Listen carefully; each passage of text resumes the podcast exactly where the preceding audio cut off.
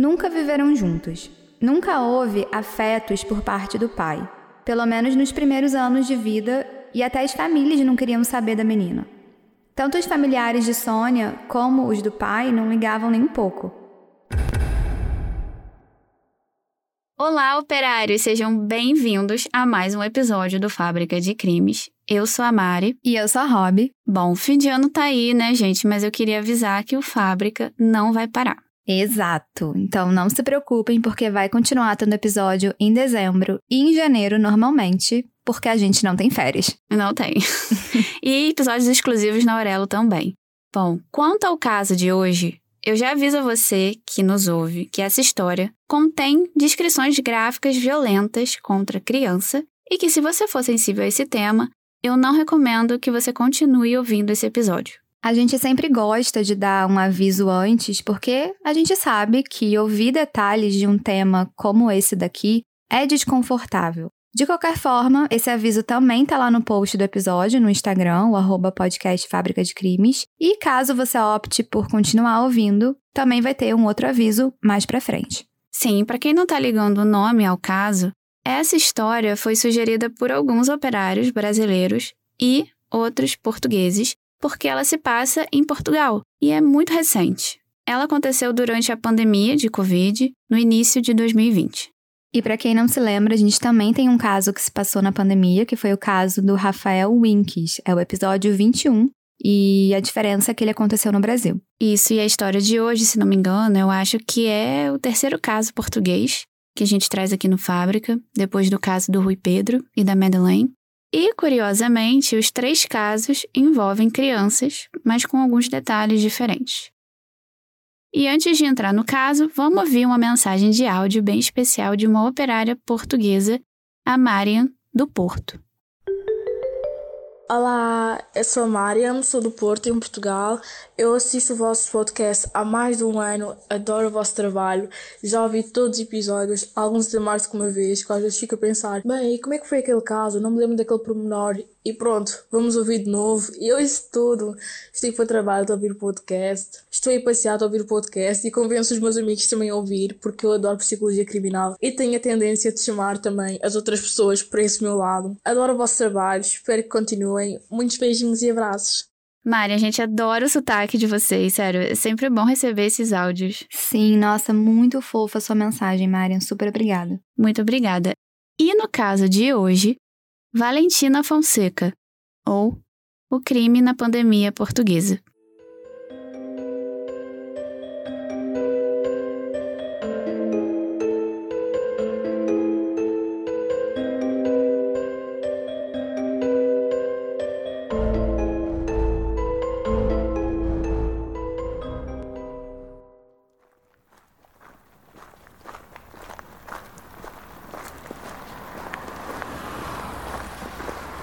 Em Portugal, durante o período da Páscoa de 2018, a menina Valentina Fonseca, aos 7 anos de idade, resolveu sair da casa do pai e pegar a estrada porque ela estava com muitas saudades da mãe.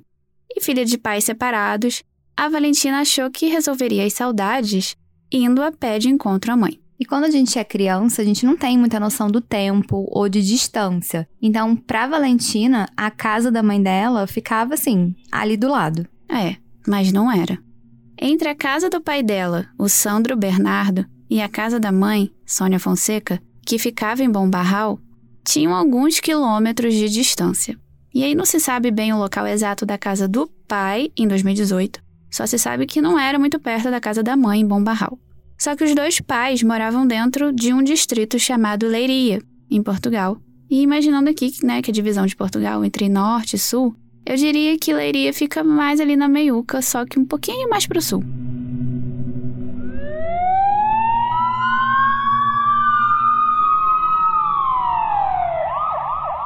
Mas naquela rodovia, por volta das nove da manhã, a Valentina foi parada por agentes da polícia portuguesa que passavam por ali e viram uma criança caminhando sozinha.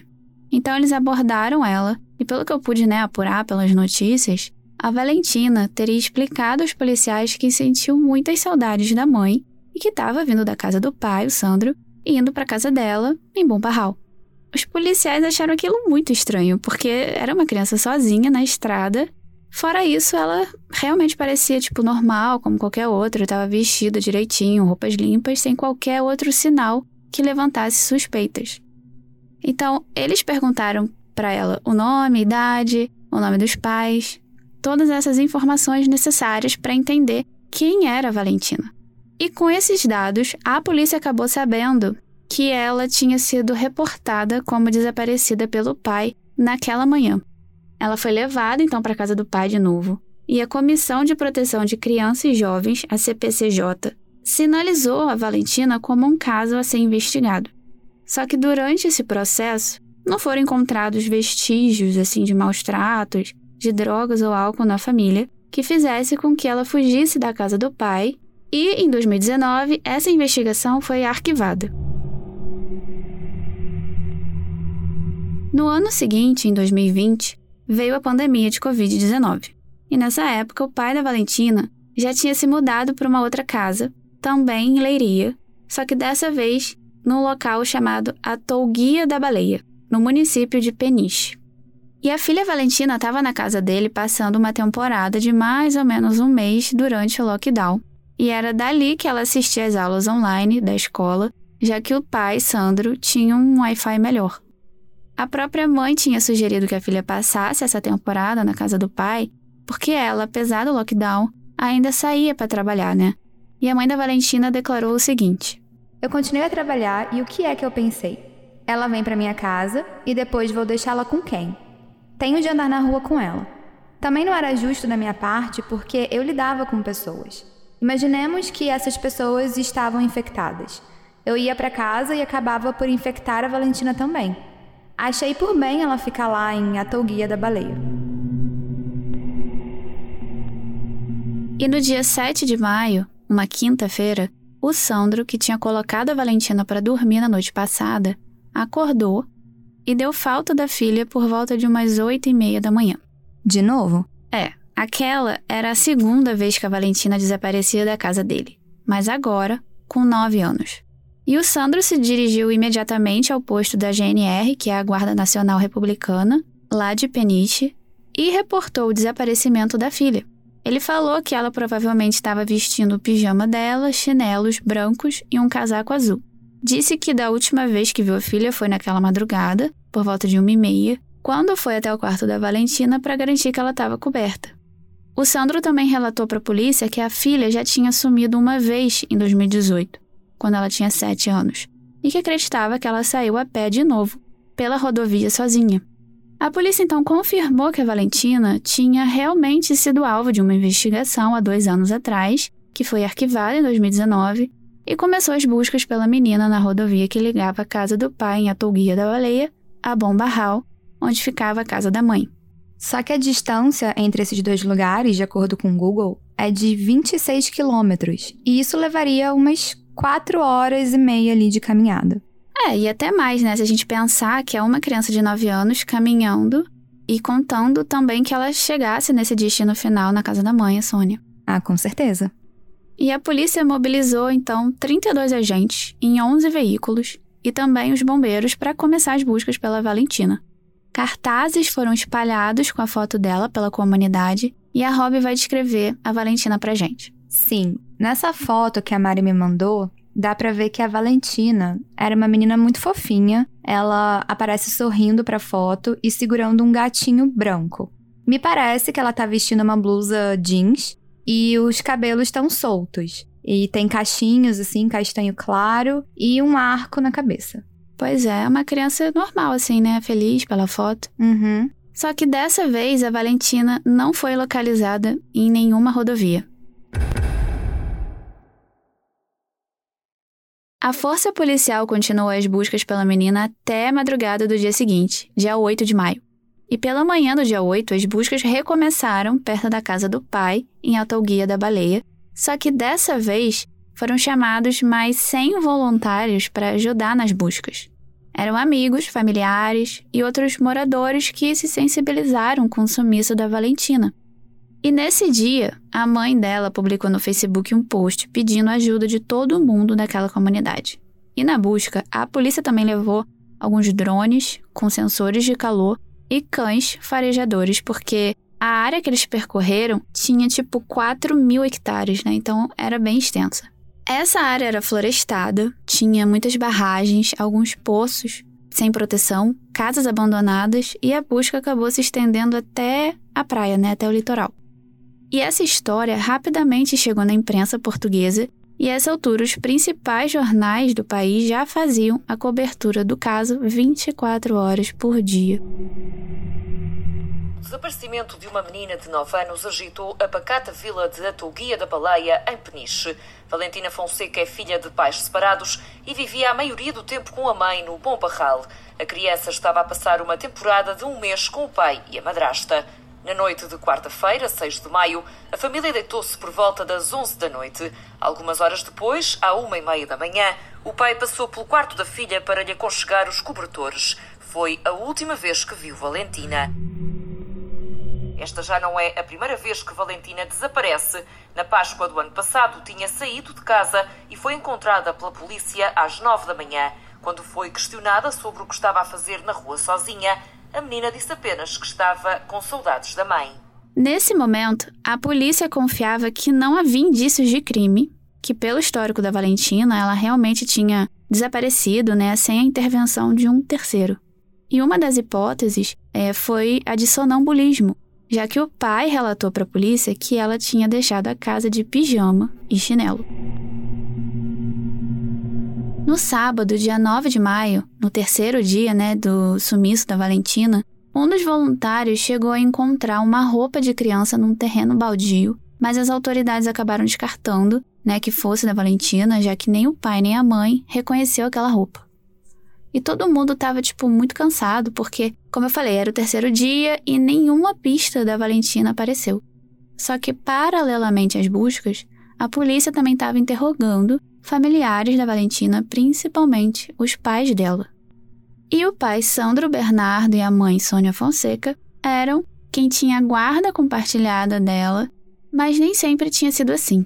Na verdade, a Sônia e o Sandro, eles tiveram uma relação ocasional lá em 2011 e ela acabou engravidando da Valentina. E essa gravidez da Sônia foi muito solitária, porque, tipo, o pai não queria saber de ajudar ela, a filha, nada, nada, e a Valentina nasceu sem um nome paterno na certidão de nascimento, assim como muitas crianças, né? E a Valentina então sempre morou com a mãe em Bom Barral e frequentava o terceiro ano da escola quando ela sumiu. E desde o nascimento da Valentina, nem o pai, nem os familiares, assim, mais próximos queriam saber dela, porque o Sandro tinha dúvidas acerca da paternidade. Só que a Sônia entrou na justiça e conseguiu o exame de DNA, que depois comprovou que sim, ele era de fato o pai dela. E esse resultado só veio quando a Valentina tinha um ano de idade. Mas mesmo com esse resultado, a mãe nunca conseguiu que a filha convivesse com o pai, porque ele sempre fugia dessa responsabilidade. É. Inclusive, uma amiga da Sônia relatou para a polícia o seguinte: Nunca viveram juntos. Nunca houve afetos por parte do pai. Pelo menos nos primeiros anos de vida, e até as famílias não queriam saber da menina. Tanto os familiares de Sônia como os do pai não ligavam nem um pouco. Pois é, e só aos sete anos de idade é que a Sônia conseguiu que o Sandro aceitasse conhecer melhor a filha dele e deixou a Valentina passar a Páscoa de 2018 na casa do pai. E aí, com o tempo, a guarda compartilhada foi virando uma realidade na vida dela. E nesse mês de maio de 2020, como eu tinha falado antes, a Valentina estava na casa do pai passando uma temporada de um mês com ele. O Sandro ele não morava em Autoguia da Baleia sozinho. Na verdade, ele morava com a Márcia Monteiro, a madrasta da Valentina. E com eles moravam também um menino de 12 anos, que era filho da Márcia, uma criança de 4 e um bebê de meses, que eram filhos do casal. E na época do sumiço da Valentina, o Sandro tinha uns 32 anos. Ele trabalhava no ramo de construção, a madrasta Márcia tinha 38, e ela não tinha uma ocupação profissional porque na verdade ela ficava em casa tomando conta dos filhos.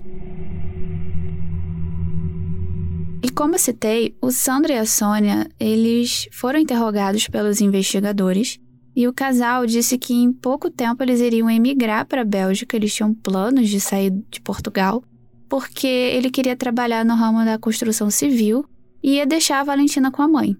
Só que durante os interrogatórios, o relato do Sandro fez com que a polícia começasse a encarar aquela história como um crime em potencial.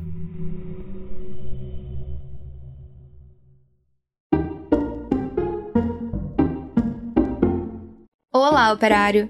Interrompemos a história rapidinho para dar um mini aviso. Você que é viciado em true crime e queria ouvir mais episódios do Fábrica, a gente tem uma boa notícia. Pois é. Não sei se vocês estão sabendo, mas você pode fazer uma hora extra no Fábrica de Crimes pela plataforma da Aurelo. A Aurelo também é uma plataforma de áudio, mas só de podcast, e que tem ajudado muito quem produz conteúdo.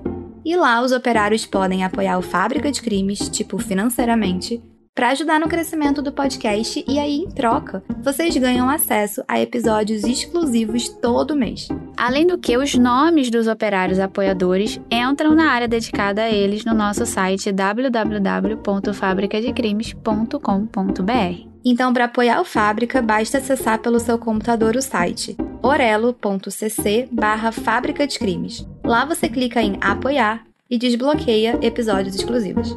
Isso aí!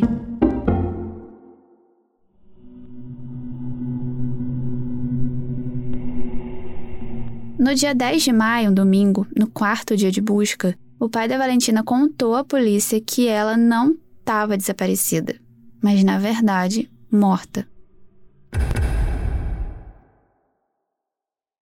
Segundo Sandro, a Valentina era uma criança problemática, que gritava muito e que a filha tinha morrido no dia 6 de maio depois do pai confrontar ela com boatos de que ela tinha sido abusada sexualmente. Tá, então ele confrontou ela, na verdade, durante o banho, e ele foi até ela na banheira forçar uma confissão da filha porque tinham boatos de que ela estava sendo vítima de abuso sexual. Exatamente, ele interrompeu o banho da Valentina e ele conta que forçou essa confissão e, e continuou confrontando a filha, gritando e tal, e ela teve tipo uma convulsão, segundo ele, com alguns espasmos na banheira. E aí com isso o casal entrou em pânico ao ver ela sem vida e acabou escondendo o corpo da Valentina numa área florestada. E isso não faz o menor sentido, né? Porque ele foi para cima dela, sendo que ela teria sido vítima de um abuso sexual. Exatamente, pois é. Né? E se tinha uma coisa que ele deveria ter feito, né, numa situação dessa, era acolher a filha e apurar a veracidade desses boatos e, eventualmente, óbvio, denunciar isso para a polícia e não brigar com ela. Com relação à madrasta, Márcia, ela contou que não estava nem no banheiro durante o acidente com a Valentina. Sim, ela chamou isso de acidente. E que não ajudou a esconder o corpo da enteada, mas a polícia não acreditou nessa versão, porque, em certo momento durante as buscas, a polícia chegou a pedir as roupas da Valentina, né, para os cachorrinhos cheirarem, enfim. Mas a Márcia, ela se recusou, falando que todas as roupas dela estavam sendo lavadas. E aí, com essas informações, né, principalmente do Sandro, a polícia foi capaz de localizar o corpo da Valentina. Até então, as notícias davam conta de que tanto Sandro quanto a Márcia teriam praticado os crimes de ocultação de cadáver e omissão de socorro porque, durante a suposta convulsão, nada fizeram para socorrer ela. Só que a gente sabe que um crime com corpo é muito melhor, entre aspas, né, em termos investigativos. E aqui já fica aquele segundo alerta de conteúdo sensível para vocês, porque vem algumas descrições gráficas a seguir. No mesmo dia 10 de maio, o corpo da Valentina, de 9 anos, foi encontrado na Serra del Rei, em Peniche, a 6 quilômetros da casa do pai, tapado com folhas e arbustos. E a partir daí, a polícia revelou para a imprensa que o corpo da Valentina passaria por uma autópsia, que a morte teria ocorrido por abre aspas, questões internas do funcionamento da família. E que essa situação não tinha relação com o desaparecimento da Valentina em 2018. E a essa altura eu nem imagino o que, que não se passava na cabeça da mãe da Valentina, né? Eu não sei se ela não estava se sentindo às vezes culpada por ter deixado a filha na casa do pai. Então, esse é um ponto que me incomodou, porque eu vi muita gente comentando na internet, até mulheres comentando dizendo que a Sônia era assim, responsável, porque ela acabou forçando uma relação com o pai que a Valentina não tinha, né? Ela não tinha intimidade, que não quis saber dela por muito tempo e que só fez isso porque queria dividir o trabalho com o Sandro. E aí eu imagino ela lendo essas coisas, né? Sendo acusada dessa forma, deve ter sido horrível. Tipo, a mãe dela só queria um pai presente para Valentina. E na cabeça dela, obviamente ela não imaginaria que algo assim pudesse acontecer. E a Sony então publicou mais um post no Facebook agradecendo as pessoas que ajudaram nas buscas. Venho por este meio agradecer todas as ajudas que nos foram dadas. Às autoridades, a todas as pessoas que se ofereceram de modo geral nas buscas de minha filha em meu nome e em nome de toda a minha família, muito, muito, muito obrigada de coração. Bom, no mesmo dia 10 de maio, a polícia foi até a casa do Sandro e da Márcia para coletar possíveis vestígios. Foi utilizado luminol, mas nenhuma gota de sangue foi encontrada. Mas alguns dias depois, o relatório preliminar da autópsia indicou que a Valentina tinha sido vítima de agressões graves, com lesões na cabeça e indícios de asfixia, concluindo que a morte teria sido violenta. Ou seja, a autópsia contrariava essas versões aí do Sandro e da Márcia. Completamente. E uma dúvida, antes disso tudo acontecer, a mãe, ela chegou a desconfiar de maus tratos? É, de acordo com o que eu li, parece que a própria Valentina nunca chegou a comentar sobre violência do pai ou da madrasta para a mãe, né, ou para qualquer outro familiar. E ela dizia o contrário, que a Valentina gostava de ir para casa do pai porque tinha os outros meus irmãos, né, para brincar com ela. Tá, mas e a história de abuso sexual? Então, a própria autópsia ela excluiu que a Valentina tivesse sido abusada sexualmente. Então, eu realmente não sei dizer de onde partiu essa suspeita. Pode ser também uma desculpa do Sandro, né? Não sei.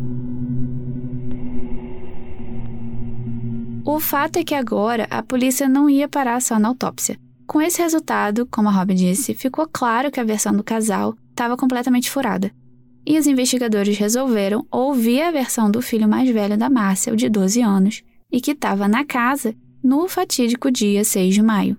E esse menino contou para a polícia que nesse dia viu a mãe Márcia e o Sandro entrarem no banheiro onde a Valentina tomava banho na banheira. E que depois mandaram ele para o quarto dormir, mas ele conseguiu ouvir barulhos de estalos, como se fossem tapas. E na verdade ele contou umas 10 bofetadas.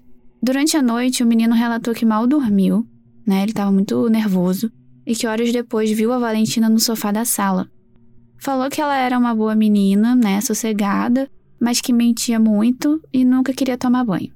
O filho da Márcia contou que a Valentina gritava para o pai parar e, em certo ponto, disse que a mãe, a Márcia, também gritou para o Sandro parar de bater na filha, mas ele teria respondido: Se disseres alguma coisa a alguém, vais ficar sem as meninas. O casal disse para o filho mais velho que a Valentina estava no sofá dormindo porque tinha passado mal e ela estava ali meio que descansando. Mas o menino notou que alguma coisa estava muito errada, porque ele viu marcas no corpo dela e viu ela espumando pela boca. Ele ligou para a mãe rápido para avisar que, pô, minha irmã tá espumando pela boca no sofá. Na verdade, a mãe estava fora de casa e nesse momento o Sandro estava no quarto vendo série, né, enquanto a Valentina estava lá no sofá. E a Márcia, ela tipo, ouviu aquilo, atendeu a ligação, mas ela não voltou para casa imediatamente. Ela ainda demorou na rua. E a Valentina ficou ali naquele sofá por cerca de seis horas. E o menino disse que ouviu o Sandro dizendo que eles tinham que levar o cadáver dela, mas não soube informar para onde eles levaram. Então a Márcia vestiu a enteada e o casal saiu com o corpo da Valentina. No dia seguinte, foi feita a reconstituição do crime de forma separada, né? Primeiro a Márcia, depois o Sandro, e eles foram levados até o local florestado onde esconderam o corpo da Valentina e até a casa deles. E de acordo com toda a apuração da polícia e com base na autópsia, ela concluiu que no dia 6 de maio, a Valentina de fato foi confrontada pelo pai na banheira e que a madrasta estava sim ao lado do Sandro no banheiro e foi apurado que ele colocou água fervente na área genital da filha para obrigar Valentina a falar sobre o abuso, o suposto abuso. Deu vários tapas e socos na cabeça dela, ainda ali no banheiro. E a autópsia também revelou lesões no corpo da Valentina feitas dias antes da morte dela, por volta do dia 1 de maio, onde ela teria apanhado com uma colher de pau. Então ficou comprovado que ela nunca teve a tal convulsão que o pai alegou e depois disso, ela ficou por seis horas no sofá, de fato, realmente, né? Chegou a espumar pela boca. E foi o momento em que o casal omitiu para os outros filhos que a Valentina já estava praticamente morta, sendo a causa da morte uma contusão cerebral com hemorragia subaracnoidea. No dia 12 de maio, aconteceu o funeral da Valentina em Bom Barral, onde morava a mãe Sônia, e muitas pessoas da comunidade compareceram no enterro, aplaudiram ela e alguns balões foram lançados na direção do carro que levava o caixão dela. Chegando no cemitério, a imprensa captou imagens da mãe, né, em pleno desespero, agarrada no caixão da Valentina, e depois de enterrar a filha, ela desmaiou e teve que ser levada para o hospital. No dia seguinte, dia 13, o Tribunal de Leiria decretou a prisão preventiva do Sandro e da Márcia. O Ministério Público acusou o Sandro de homicídio qualificado, violência doméstica e ocultação de cadáver, e a Márcia por homicídio qualificado e ocultação de cadáver. Os promotores concluíram que o casal continuou os seus afazeres durante as horas em que a Valentina estava no sofá moribunda, sem prestar qualquer socorro, mesmo diante do alerta do filho mais velho de que ela estava espumando pela boca. E o MP pediu também que o casal pagasse uma indenização de 1.786 euros pelos gastos com as buscas de quatro dias pela Valentina. É, teve isso também. Mas o julgamento do casal só ocorreria em 2021 e aconteceu em três sessões, em três datas diferentes, entre fevereiro e abril. No dia da última sessão, as notícias descrevem que o Sandro chega no tribunal bem sereno e calmo, quieto e bem diferente do comportamento do dia 6 de maio, o dia que ele matou a filha dele. Então a Rob vai ler pra gente essa notícia completa. O presidente do coletivo de juízes do Tribunal de Leiria determinou uma pena de prisão a Sandro de 22 anos por homicídio qualificado, 18 meses por ocultação de cadáver, 9 meses por abuso e simulação de sinais de perigo e 3 anos por violência doméstica. Já a Márcia foi condenada a 18 anos por homicídio qualificado, 18 meses por ocultação de cadáver e 9 meses por abuso e simulação de sinais de perigo. O magistrado deu como provado que, no dia 6 de maio de 2020, Sandra agrediu com violência a filha face ao seu silêncio quando confrontada com a circunstância de ter tido contatos sexuais com colegas da escola e com o padrinho. Numa fase inicial, deu-lhe palmadas nas pernas e no rabo com muita força, entre aspas. Mais tarde, levou-a para a casa de banho, onde a continuou a agredir com violência. Sabendo que tinha medo de água quente, Sandro usou água a ferver na região genital para lhe infligir mais dores, o que provocou queimaduras de segundo grau em Valentina. A autópsia revela lesões em todo o corpo da criança, provocadas pela água a ferver, palmadas, murros, pancadas na cabeça e agressões com um chinelo que ficou marcado na pele. Ficou ainda provado que o pai lhe apertou o pescoço, sufocando-a. Valentina foi depois transportada para a cozinha e daí para a sala, onde o pai a deitou no sofá, onde ficaria longas horas em agonia até morrer. Nesse período de tempo, os arguídos foram ao café, à lavanderia e à farmácia, pelo que a menor ficou ao cuidado do irmão mais velho de 12 anos, tal como as outras duas irmãs mais novas. Os arguídos continuaram a fazer a sua vida cotidiana, ausentando-se de casa para fazerem compras indiferentes ao seu sofrimento. De acordo com a CNN Portugal, insatisfeitos com a condenação, eles interpuseram recurso e um ano depois, em abril de 2022, saiu o resultado do Supremo Tribunal de Justiça português. A justiça tinha confirmado a sentença, ou seja, o casal não teve sucesso no recurso deles e a condenação foi mantida. E tem um canal que se chama Fala Portugal, que noticiou o desfecho da história que chocou o país nesses últimos dois anos. O pai de Valentina foi condenado a uma pena única de 25 anos de prisão pelo homicídio da menina. A madrasta foi condenada a 18 anos e 9 meses. Foi ao longo de praticamente uma hora que o presidente do coletivo de três juízes do Tribunal de Leiria se pronunciou sobre o que ficou e o que não ficou provado em certo julgamento. Sandro Bernardo foi condenado por todos os crimes de que estava acusado. Além das declarações contraditórias apresentadas por Sandro, o tribunal entendeu que o relatório da autópsia de Valentina e as declarações de um dos irmãos da menina foram os pontos-chave de todo o caso. As lesões apresentadas pela menina provavam a violência de que foi alvo às mãos do próprio pai. Para o tribunal, ficou provado que Sandro quis que a filha confessasse a todo custo os abusos sexuais de que era era alvo por parte do padrinho. Para isso, agrediu e torturou Valentina, de apenas 9 anos. Tudo com o consentimento e o testemunho da madrasta, Márcia Monteiro. Para o coletivo de juízes, o casal agiu com dolo eventual no crime de homicídio qualificado. Sandro por ação, que lhe valeu 22 anos de prisão efetiva. Márcia por omissão foi condenada a 18 anos de prisão pelo crime de homicídio. O acórdão considera que pai e madrasta agiram com dolo direto, planeando esconder o corpo da menina e simular o desaparecimento da criança às autoridades. Foram ambos condenados a mais 18 meses de prisão por profanação de cadáver. Sandro levou ainda outros 18 meses por abuso e simulação de perigo. Márcia foi condenada a outros nove. O pai de Valentina foi ainda condenado a três anos de prisão por violência doméstica. O acórdão diz também que Sandro não mostrou qualquer arrependimento durante todo o julgamento, nem qualquer noção dos atos. No total dos crimes, o pai de Valentina foi condenado a 28 anos de prisão. No entanto, devido à pena máxima aplicada em Portugal, foi transformada numa pena única de 25 anos de prisão efetiva. Já Márcia vai cumprir 18 anos e 9 meses de cadeia. No final, o juiz dirigiu-se ao casal para dizer que nada nem ninguém pode tirar uma vida humana, muito menos a de uma criança.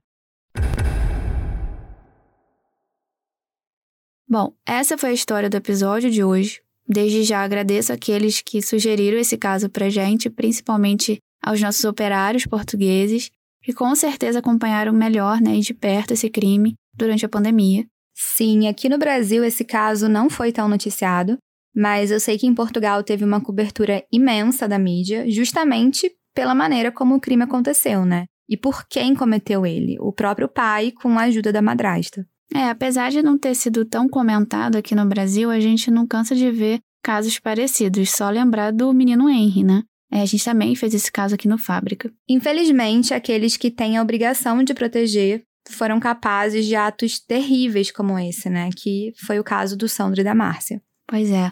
Lembrando que as fotos desse caso já estão no post do episódio no Instagram, arroba podcast Fábrica de Crimes, e que todo dia 1 e 15 do mês tem episódios novos e exclusivos pela Orelo no final de cada mês. Isso aí.